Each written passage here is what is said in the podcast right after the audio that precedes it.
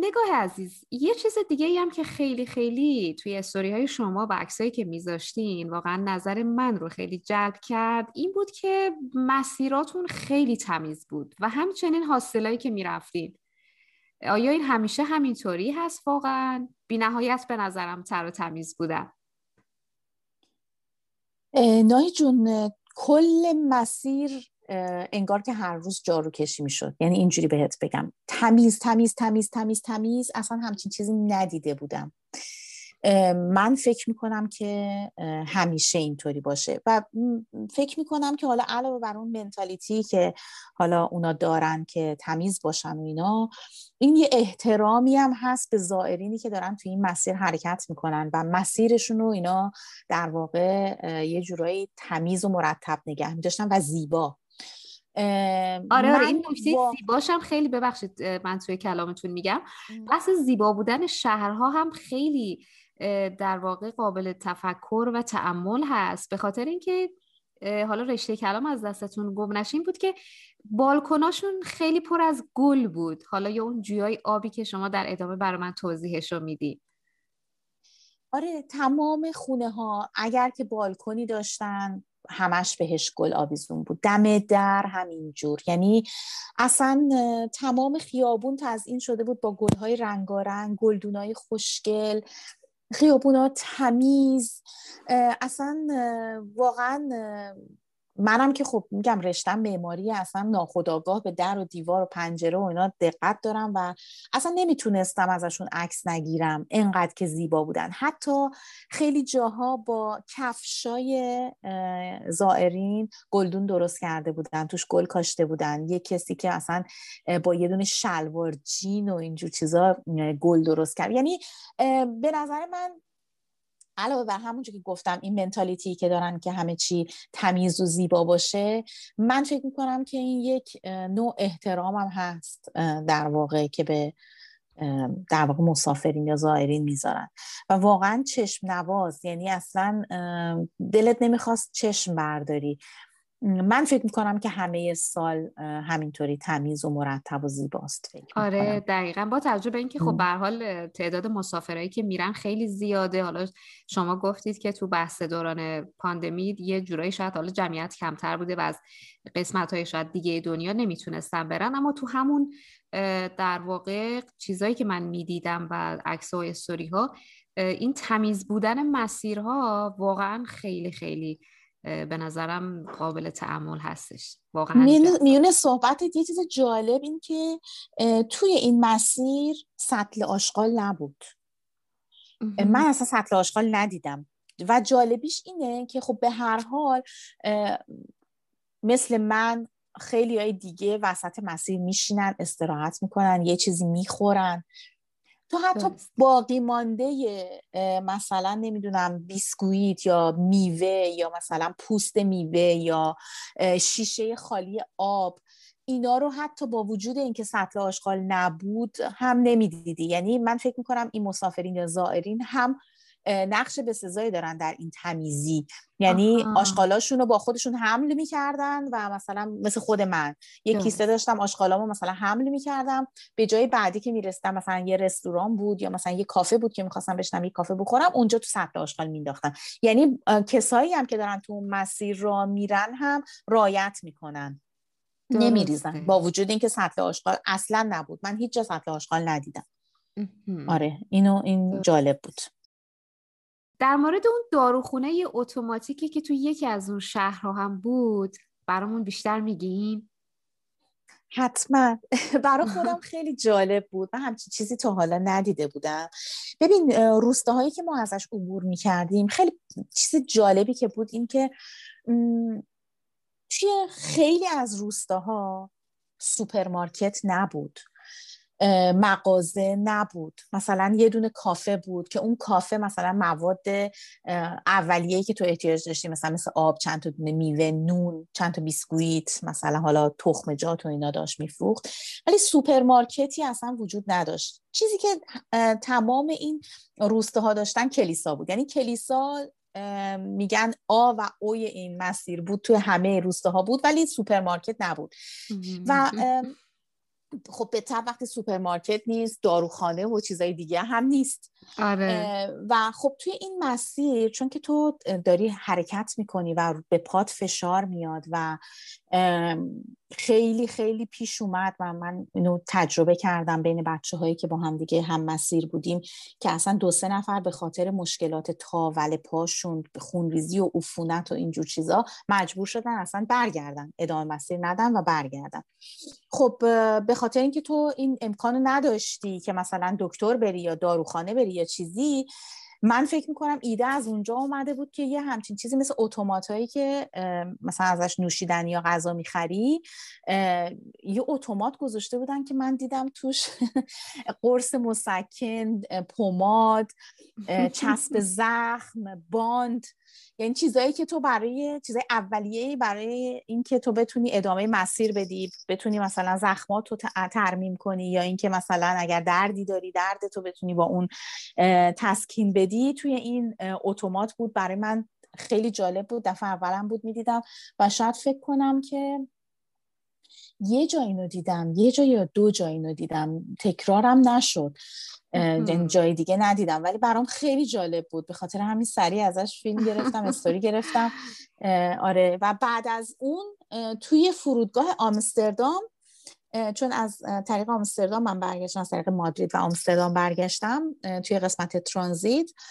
باز هم از همین اتوماتا دیدم که توی این اتوماتا فقط ماسک و مایه ضد گذاشته بودن برای فروش. اینم برام جالب بود. ولی این که داروخانه رو واقعا ندیده بودم تا حالا. خیلی آره از نوع اتوماتیکش. آره یه جورایی فکر همه چیزو کردن دیگه. اینجوری باید بگیم. آره آره. ولی میگم یه جا یه جا یا دو جا فقط بیشتر ندیدم. اینجوری نبود که همه جا اینو ببینی. آها درسته. خب آره. فکر می‌کنم شاید یه جورایی آدم اون چیزی که می‌خواد رو از همون مثلا میگین یه جا یا دو جا بوده بتونه بگیره تهیه کنه با خودش همراهش داشته باشه. چون به هر حال یه بحث همون کمک های اولیه هست دیگه. خیلی هم ضروریه. با توجه به آره مشکلاتی که مثلا برای پا نمی‌دونم برای حالا زخم و اینجور چیزا به وجود میاد. در اصل که خب در کول پشتیت باید همیشه داشته باشیم چیزای اولیه رو و خب بین راه چون از چهار تا استان رد میشه از چهار تا شهر بزرگ رد میشه روستاهای بزرگتر هم هستن حالا نمی‌تونم بهش چی میشه گفت شهرک گفت. شهرستان گفت. نمی‌دونم چی میشه اسمشو گذاشت. من یه جا می‌گفتم آبادی یه جا می‌گفتم روستا یه جا می‌گفتم ده. چون نمی‌دونم واقعا اسمشو چی باید بذارم. آره. مثلا جاهایی بزرگتر از حالا روستا هم وجود داشت که تو می‌تونستی اگر ببینی مثلا ذخیرت داره تموم میشه بتونی دو مرتبه تهیه کنی تا مثلا به جای بعدی برسی. بود. اینجوری نبود که مثلا مشکل برات پیش بیاد و فکر می‌کنم که هاستل ها هم, البته برای من پیش نیومد این موضوع ولی فکر می‌کنم که توی هاستل ها هم این موقعیت رو داشته باشی که اگه احیانا چیزی کم بیاری اونا برات تهیه کنن یا داشته باشن حتما جعبه کمک های اولیه اونا داشتن و دارن.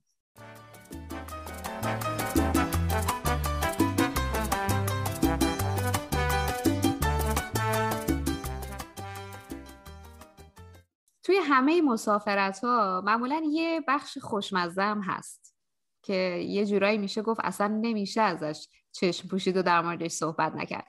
توی این قسمت می‌خوام شما در مورد غذاها و نوشیدنی هایی که حالا توی هاستلا یا توی کافه ها توی مسیر راهتون بود بیشتر برامون توضیح بدید چشم. نای جون عرف این روستاها اینجوری بودش که معمولا از ساعت هفت و هشت صبح تازه زندگی توش جریان پیدا می‌کرد. و ماها خب معمولا ساعت پنج و نیم شیش شیش و نیم هفت دیگه را میافتادیم. در نتیجه صبح که را میافتادی موقعیتی برای صبحانه خوردن نداشتی. من معمولا یه لیوان آب میخوردم و را میافتادم. را میافتادم معمولا دور ساعت هشت و نه به یه جایی می‌رسیدم که حالا می‌شد مثلا یه کافه باز بود و می‌تونستی غذا بخوری یا مثلا صبحانه بخوری که دیگه بقیه بچه های گروه هم همه اونجا بودن دیگه. همه همدیگه رو می‌دیدیم کسایی که مثلا با هم هم مسیر بودیم. یکی از صبحانه های دلانگیزی که من اونجا همیشه میخوردم نون با گوجه تازه یعنی گوجه رنده شده تازه مثل سس گوجه در واقع.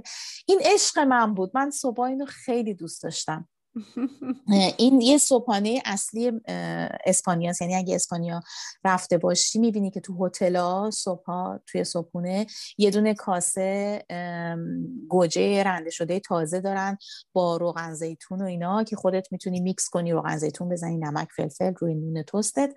و بخوری. و من اینو خیلی دوست داشتم. من اینو چندین سال قبل برای کریسمس اسپانیا بودیم. برای اولین بار تست کردم اونجا و خیلی خوشم اومد و دیگه توی این مسیر بیشتر اوقات اینو میخوردم. اگر روزایی بودش که مثلا دیرتر به جایی که باید صبحانه بخوریم می‌رسیدم.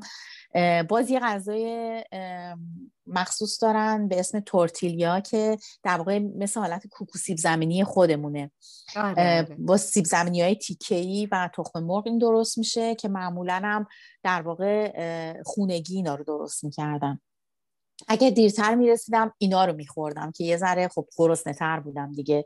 و به خاطر اینکه انرژی داشته باشم هر روز حتما یه لیوان تازه آب پرتقال میخوردم چون دیگه میوه خوردن توی راه خب می‌کردم این کارو. ولی خب سخت بود دیگه چون جا نداشتی دستتو بشوری و فلاینا هر روز صبح این آب پرتقال تازه و قهوه و این نون و گوجه یا این تورتیلیا صبحانه من بود. بعد معمولا دیگه اگر مثلا توی اون کافه موزی بود یا مثلا حالا سیب یا هلو چیزی که مثلا راحت بتونم بخورم میخریدم. برای بین راه هم مثلا حدود ساعت دوازده یک یه میوه هم میخوردم و بعد اینجوریه که تو عرف اینه که اکثریت دیگه دورور ساعت دو سه بعد از اون می‌رسیدن. من خب مثل اکثریت نبودم آروم می‌رفتم. اونجا اینجوریه که رستوران ها تا ساعت چهار و نیم بازه. یعنی تو اگر تا قبل از ساعت چهار و نیم برسی می‌تونی نهارتو بخوری. اما اگر چهار و نیم نرستی دیگه باید سب کنید تا ساعت هفت و نیم شب تا رستوران ها برای بار دوم برای شام باز بکنن که بتونی غذا بخوری. که من معمولا چون دور بر ساعت پنج پنج و نیم می‌رسیدم دیگه تا دوش می‌گرفتم و لباسامو میشستم و حاضر می‌شدم همون هفت و نیم هم می‌شد می‌رفتم در واقع شام نهار میخوردم و برای این منظور رستوران ها اصلا منوی زائرین دارن. اصلا اسمش هست منوی زائرین پیلگا منو. منوی زائرین که تشکیل آره تشکیل شده از نوشیدنی که نوشیدنیت آب یا شراب یا هر دو. یک سبد نون یه دونه در واقع پیش غذا که مثلا 5 6 نوع پیش غذا وجود داشت که می‌تونستی از بینش انتخاب کنی. بعد غذای اصلی که بازم 5 6 جور مختلف بود می‌تونستی انتخاب بکنی و دسر. اونم باز چند جور مختلف که می‌تونستی انتخاب بکنی. و این برای قیمت بسیار مناسب. یعنی ارزون ترینش از ده یورو شروع می‌شد تا گرون ترینش فکر می‌کنم بیشترین پولی که من بابت این داده باشم شاید شاید 16 یورو باشه. یعنی برای یک منوی به این کاملی تو واقعا یه مبلغ خیلی کمی رو پرداخت می‌کردی و غذاش هم واقعا عالی و خوب بود. عالی. آره واقعا این قیمت که خیلی خیلی قیمت خیلی خوبه. یعنی تو واقعا یعنی همه چی داری هیچی دیگه احتیاجی نداری بدی نوشیدنی و نون و همه چی باهاش. اگرم که خب حالا کمتر گرسنت بود می‌تونستی حالا فقط یه سالات سفارش بدی یه غذای مثلا یه, یه غذا سفارش بدی منو رو سفارش ندی من بارها شده بود که مثلا روز گرمی رو پشت سر گذاشته بودم میل به غذای زیاد نداشتم فقط یه سالات چپ میخوردم. ولی خب خیلی وقتا مثلا منو بیشتر اوقات منو رو سفارش می‌دادم ولی همچین چیزایی وجود داره و خب یکی از غذای محبوب من پایلاس غذایی که توی اسپانیا زیاد خورده میشه که خیلی جالبه که این جزو در واقع پیش غذا محسوب می‌شد اینجا توی این منو. من به عنوان غذای اصلی پایلا رو ندیدم توی این منو ولی کلا غذاها خیلی خوب بود. اصلا جای در واقع اینکه تو بخوای بحثی داشته باشی روش نبود واقعا غذاشون خوشمزه پروپیمون مناسب و عالی. من در, در نتیجه دو وعده غذا بیشتر نمی‌خورم. یکی همون صبحانه حالا یه میوه بین راه و در واقع شام و ناهارم یکی می‌شد ساعت هفت شب. ولی راضی عالی و خوشمزه. به به. پس اینطوری نبود که مثلا حالا نمی‌دونم با خودتون یه ساندویجی تو کیفتون داشته باشید ببرید یا حالا چون که مثلا بعضی از کسایی که برای یه پیاده روی خاصی میرن یا برای کوهنوردی های خاصی میرن می‌دیدم که میگن حتما باید یه در واقع خوراکی خاصی ببرن. مثلا بعضیاشون یه برنامه بود چند وقت پیش می‌دیدم در مورد این بود که یه بیسکویتی بود که فقط شکر و نعنا بود و می‌گفتن که این حتما کسایی که برای کوهنوردی میرن اینو باید استفاده بکنن. چون یه قسمت می‌رسه که حالا نمی‌دونم دمای هوا فشار هوا زیاد میشه یا کم میشه و این جزو یکی از خوراکی های مخصوصشون بود. پس اینطوری فکر نمی‌کنم باشه که حالا حتما همراه خودتون یه چیزی داشته باشید که اونجا مثلا بی غذا نمونید یا یه چیزی نباشه که بخورید. من راستش این, این رو نداشتم. فقط دو جایی دو یا سه جا بود توی مسیر که از قبل اعلام کرده بودن که مثلا دوازده کیلومتر سیزده کیلومتر هیچی نمیاد. اینجا با خودتون یه چیزی داشته باشید. آب آب فراوون داشته باشید. حالا اگه می‌خواید خوراکی هم داشته باشید. ولی نای جون مسئله اینجاست که تو کوله پشتیت باید چون یه مقداری هستش که تو همیشه با خودت داری حمل می‌کنی. لباس ها و چیزای ضروری که آره. همیشه داری با خودت حمل می‌کنی و تو ترجیح میدی. یعنی من در واقع اینجوری بودم که ترجیح می‌دادم حتی المقدور توی کوله پشتیم چیز اضافه تر نذارم که وزن بیشتری رو بخوام متحمل بشم رو پشتم.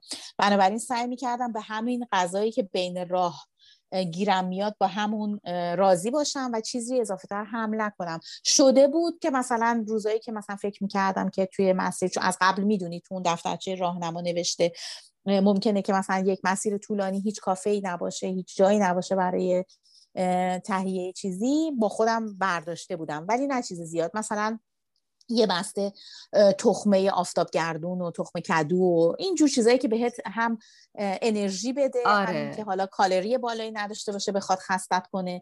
تو اصولا داری راه میری نمی‌تونی زیاد بخوری که آره. خسته میشی. بعد از خوردن زیاد اصلا آدم نمی‌تونه شل میشه.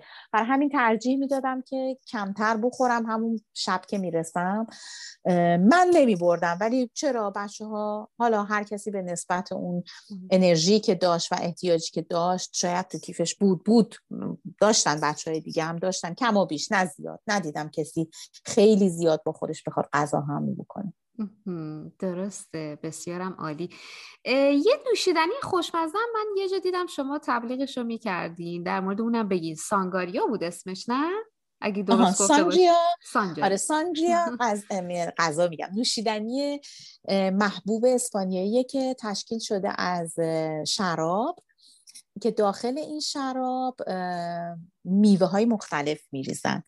البته این شراب بدون الکل هم می‌تونه باشه ولی اصل شراب قرمزه یا حالا بیشتر شراب قرمزه که توش میوه های مختلف میریزن. و واقعا لذیذه خیلی خوشمزه است و اینو دیگه شبا که می‌رسیدیم وقتی که با بچه های گروه شده بودیم دیگه همدیگه رو می‌دیدیم یه آقا پسری بودش از کرواسی که هنوزم باهاش در ارتباطم ایوان. ایوان عشق سانگریا بود و هر وقت که من و ایوان با هم شام میخوردیم یا مثلا توی گروه بودیم که با ایوان بودیم حتما سانگریا جز پایه اصلی میزمون بود. چون خب میچسبه دیگه کنار بقیه با هم دیگه نوشیدن. ولی آره خودم هم گهگداری حوثش رو می‌کردم. چون واقعا یه حس خوبه. هم اون شراب هم اون آره. میوه هایی که توشه یه حالت تازگی بهش میده و خیلی لذیذ و خوشمزه است. بهت پیشنهاد میدم که حتما بخوری. اینجا هستش سانگریا ولی شیشه ای تو میوه رو توش نمی‌بینی. ولی اونی که اصلش اونجا هست در واقع توی ظرفایی مثل کاسه درست می‌کنن که با ملاقه میریزن و وای خیلی آره دیگه. خب اون که به حال اون که دیگه آره یه جذابیتی داره که این قابل مقایسه حالا با اون مدل شیشه و معمولیش نیست دیگه. از این جهت پرسیدم که حالا اگه کسی خواست سفر کنه بدونه که یه همچین نوشیدنی خوشمزه هم هست و اونجا می‌تونه امتحانش بکنه. آره حتما. و چیزی که حتما پیشنهاد میدم این که وارد استان ریوخا میشیم. یا میشید یا میشن حتما از شراب ریوخا امتحان بکنن چون شرابش واقعا معروفه. همچون که گفتم تاکستان پره و منطقه اصلا به شرابش مر... آره شرابخیزه و معروفه به شرابش و جز واجباته. باید یعنی باید نوشید. باید نوشید. دقیقا دقیقا.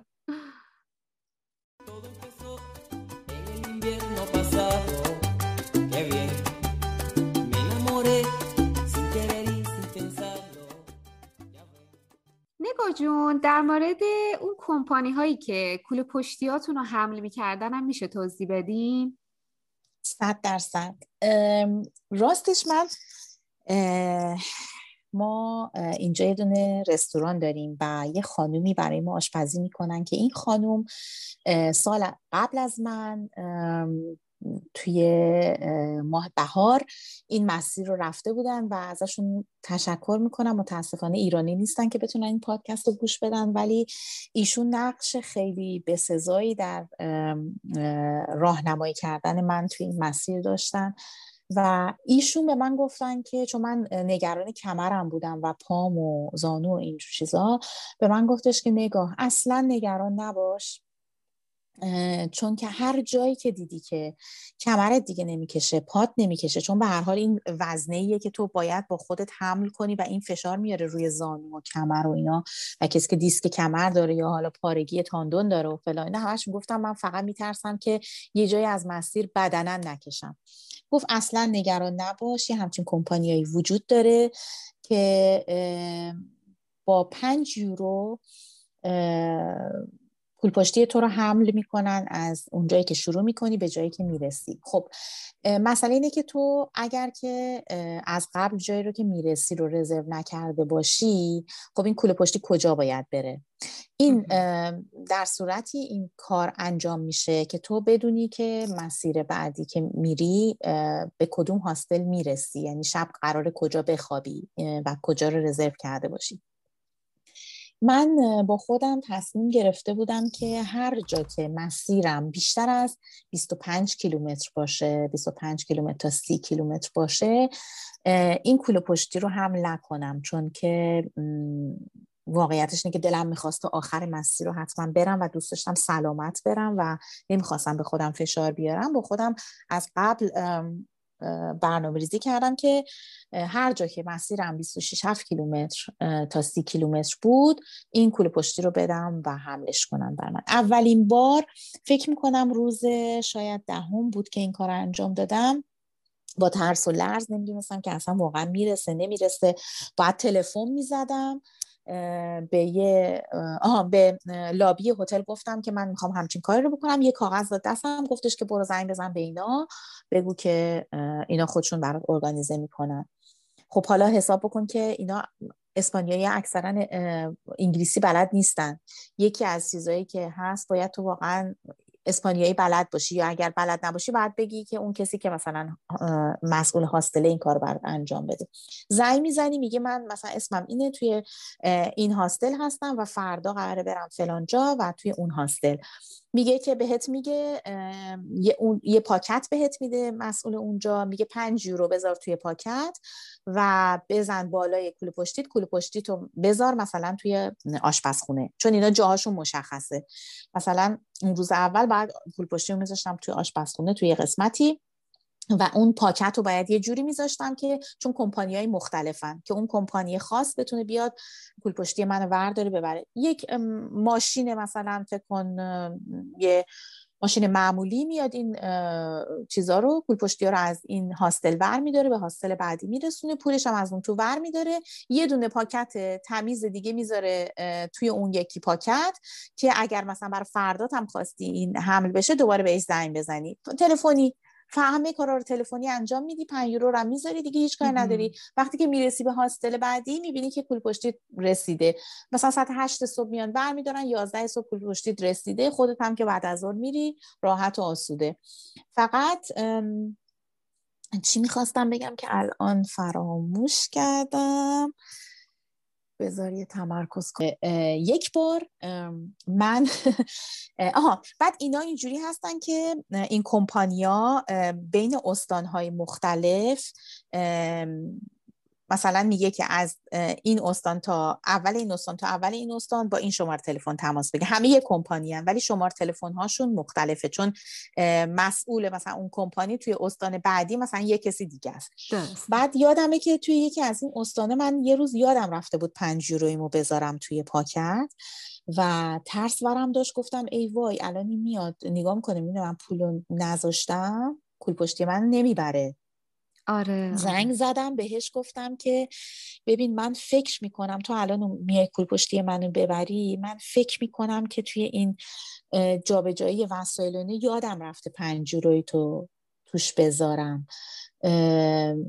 اوکیه؟ گفت اصلا نگران نباش هیچ مشکلی نیستش. دفعه بعدی که کول پشتی تو خواستی ببری برام ده یورو بذار. من آره خیلی جالب. بعد جالبش اینه که من مثلا دیگه 6 7 روز دیگه نخواستم پول پشتیمو ببرم و همش عذاب وجدان داشتم تو دلم که نکنه این با خودش بگه این دختره پول منم برداشت. و این وسط ها به زنگ زدم گفتم ببین من هنوز احتیاج ندارم تو پول پشتی منو بر من حمل کنی. ولی 5 یوروه یادمه ها. اگر احیانا تا آخر استان لازم نشد من این 5 یورو رو یه جوری به دستتون میرسونم. گفت اصلا نگران نباش فوقش هم ندادی دیگه. هیچ مهم نیست.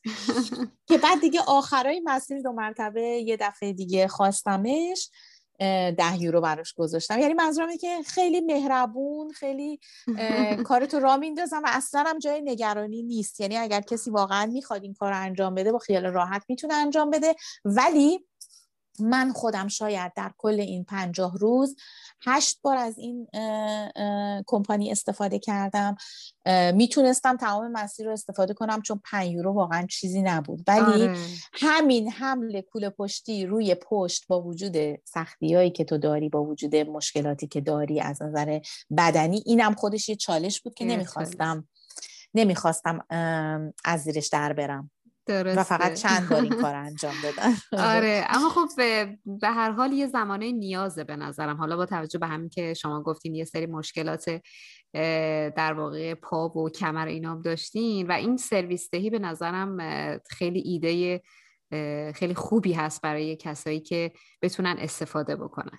دقیقا. و من اگر این خانوم اینو به من نگفته بود من شاید اصلا هیچ وقت متوجه نمی شدم و نمی‌دونستم که همچین چیزی وجود داره. پس خیلی عالی شد که این سوال رو کردی و توی پادکستت میاری. برای کسایی که اگر احیانا بخوان این مسیر رو برن بدونن که همچین چیزی وجود داره و جای هیچ نگرانی نیست. اینا کارشون رو خیلی تمیز و دقیق و قشنگ انجام میدن و خیلی مهربون با تمام مشکلات تو هم براش راه حل پیدا می‌کنن و کارتو را میندازن. بسیارم عالی.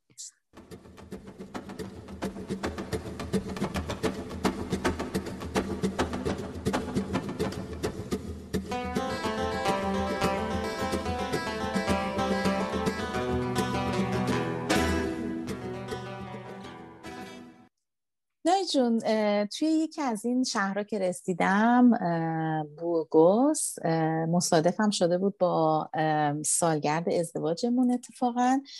و من تصمیم گرفتم که اونجا دو روز بمونم و اون شهر رو ببینم و به خودم یه استراحتی بدم که اونجا داخل یه دونه از این سالن های آرایشی هم رفتم دادم ناخونای دست و پامم برام درست کرد. دستم و نه ببخشید پاهامو دادم برام درست کرد و, و اشاره بکنم که کار اشتباهی کردم چرا؟ و توصیه می‌کنم به تمام کسانی که چون توصیه می‌کنم به همه کسایی که می‌خوان پیاده روی بکنن اصلا پاشون رو در واقع کاری بهش نداشته باشن چون وقتی که پا رو میدی تمیز می‌کنه پوست پات نازک میشه و این باعث شد که من مرتب تاول بزنم پام حساس شده بود ای وای. آره من فکر کرده بودم که این این دو روز رو بذارم اینجا که حسابی به خودم خستگی بدم خستگی رو در بکنم و به خودم برسم و خب سالگرد ازدواجمون هم بود و این کارو کردم و البته یه ماساژ هم گرفتم و که ماساژش عالی بود.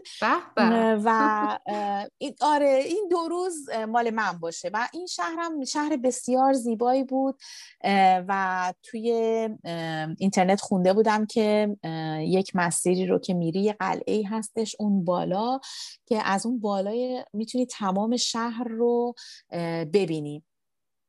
و جز کارهایی که کردم این که این مسیر رو رفتم و از اون بالای قلعه تمام شهر واقعا زیر پات بود و یه صحنه خیلی جالبی که داشت برداشته بود. یک حالت مثل نیم دایره ای طور یه حالت مثل نرده ای که از سنگ باشه یعنی در واقع مثل حالت چجوری بگم یه مثل پشت بومای ایران که یه دیواری داشت که تو از آره آره. مثلا نیفتی زمین. آره یه آره اون بالاشو ورداشته بود تمام جاهای دیدنی شهر رو با برونز با فلز درست کرده بودن و در واقع تو هر جا که قرار می گرفتی جلوی این جای دیدنی که اینا با برونز درست کرده بودن تو در واقع توی اون مسیر هم اون ساختمون رو می‌دیدی جلوت. خیلی قشنگ اینجا رو درست کرده بودن. و من ساعت ها توی اون اون بالا واسه خودم چرخیدم و از منظره استفاده کردم و اینا. توی مسیر برگشتم خب چون سربالایی بود حالا بعد سرپایینی رو می آمدم و این دفعه یک مسیر دیگر رو انتخاب سربالایی رو یه مسیر رفتم سرپایینی رو یه مسیر دیگه انتخاب کردم. یهو دیدم که یه جایی توی مسیرم کنار یه کلیسا صدای گیتار رو صدای آواز میاد. بعد ازشون سوال کردم که وقتی که داشتم میخوندم وقتی که تموم کردن با خوندن و نواختنشون سوال کردم که من اجازه دارم از شما فیلم بگیرم؟ چون خیلی دلنشینه این موسیقی که داریم می‌زنین و این رقص و آوازتون خانم فلامینگو می‌خوند و میرقصید. بعد گفتش که بله بله چرا که نه اصلا بشین بشین یه ذره های ما رو نگاه کن ما داریم تمرین می‌کنیم. کجایی هستی؟ گفتم که من ایرانی هستم. گفت ایرانی چه جالب من عاشق پریسا گفتم جدا. گفت آره بعد گفت من آره ایران خیلی کشور غنیه خیلی شاعرای خیلی بزرگی داره. من خیلی ایران رو دوست دارم خیلی راجع به ایران می‌دونم خیلی راجبش خوندم. میگم پریسا رو خیلی دوست دارم آهنگاش رو گوش می‌کنم و آره آره فردوسی رو میشناخت و خیلی برام جالب بود. اصلا همین باعث خانم اون خانم میشناخت آره. اون خانم میشناخت. آره اون خانم در واقع خواننده خواننده و رقصنده فلامینگو بود و اون آقا براش مینواخت گیتار فلامینگو می‌زد و من بدون اقراق فکر می‌کنم 45 دقیقه نشستم و فقط این دوتا رو نگاه می‌کردم. و انقدر اون روز اون صحنه جالب بود و این چند تا خاطره جالب من از این شهر بورگوس دارم. میگم همین این پدیکور رو که در نهایت خب. چیز جالبی نبود به کسی پیشنهاد نمیدم ولی شهر بسیار زیبایی بود شهر بسیار زیبایی بود و این اتفاق هم که مثلا یه خانومی تو این سن و سال چون هم سن و سال پریسا نبود به هر حال ولی میشناخت. برام آره. خیلی جالب بود خیلی جالب بود. آره و اینکه میشناخته و اینقدر آشنایی داشته با حالا میگی فردوسی رو میشناخته و آره آره و ایران خیلی جالب خیلی کشور غنی از نظر موسیقی و فرهنگ. خیلی برام جالب بود. خیلی. و چقدر اتفاق خوبی بوده توی همون روز سالگرد ازدواجت. فکر کنم دیگه تا ابد آره. به یادت آره. میمونه. خیلی اتفاقای خوب. همش چیزای خوب واقعا اتفاق افتاد. همش خاطره خوب دارم خدایی تو این سفر. آره. اتفاقا داشتم الان به همین فکر می‌کردم که چقدر از ابتدای صحبتمون تو الان شما از خوبیاش گفتین. یعنی هنوز نرسیدیم به چالش ها یا مثلا یه مشکلاتی بوده چیزایی بوده خیلی کوچولو بوده. حالا توی ادامه بحثمون به یه سری سوالات دیگه می‌رسیم نمی‌دونم اونجا آیا چیزی داره که مثلا مشکل باشه؟ بهش بگیم خیلی چالش برانگیز بوده یا یه چیزی بوده که مثلا شما رو اذیت کرده؟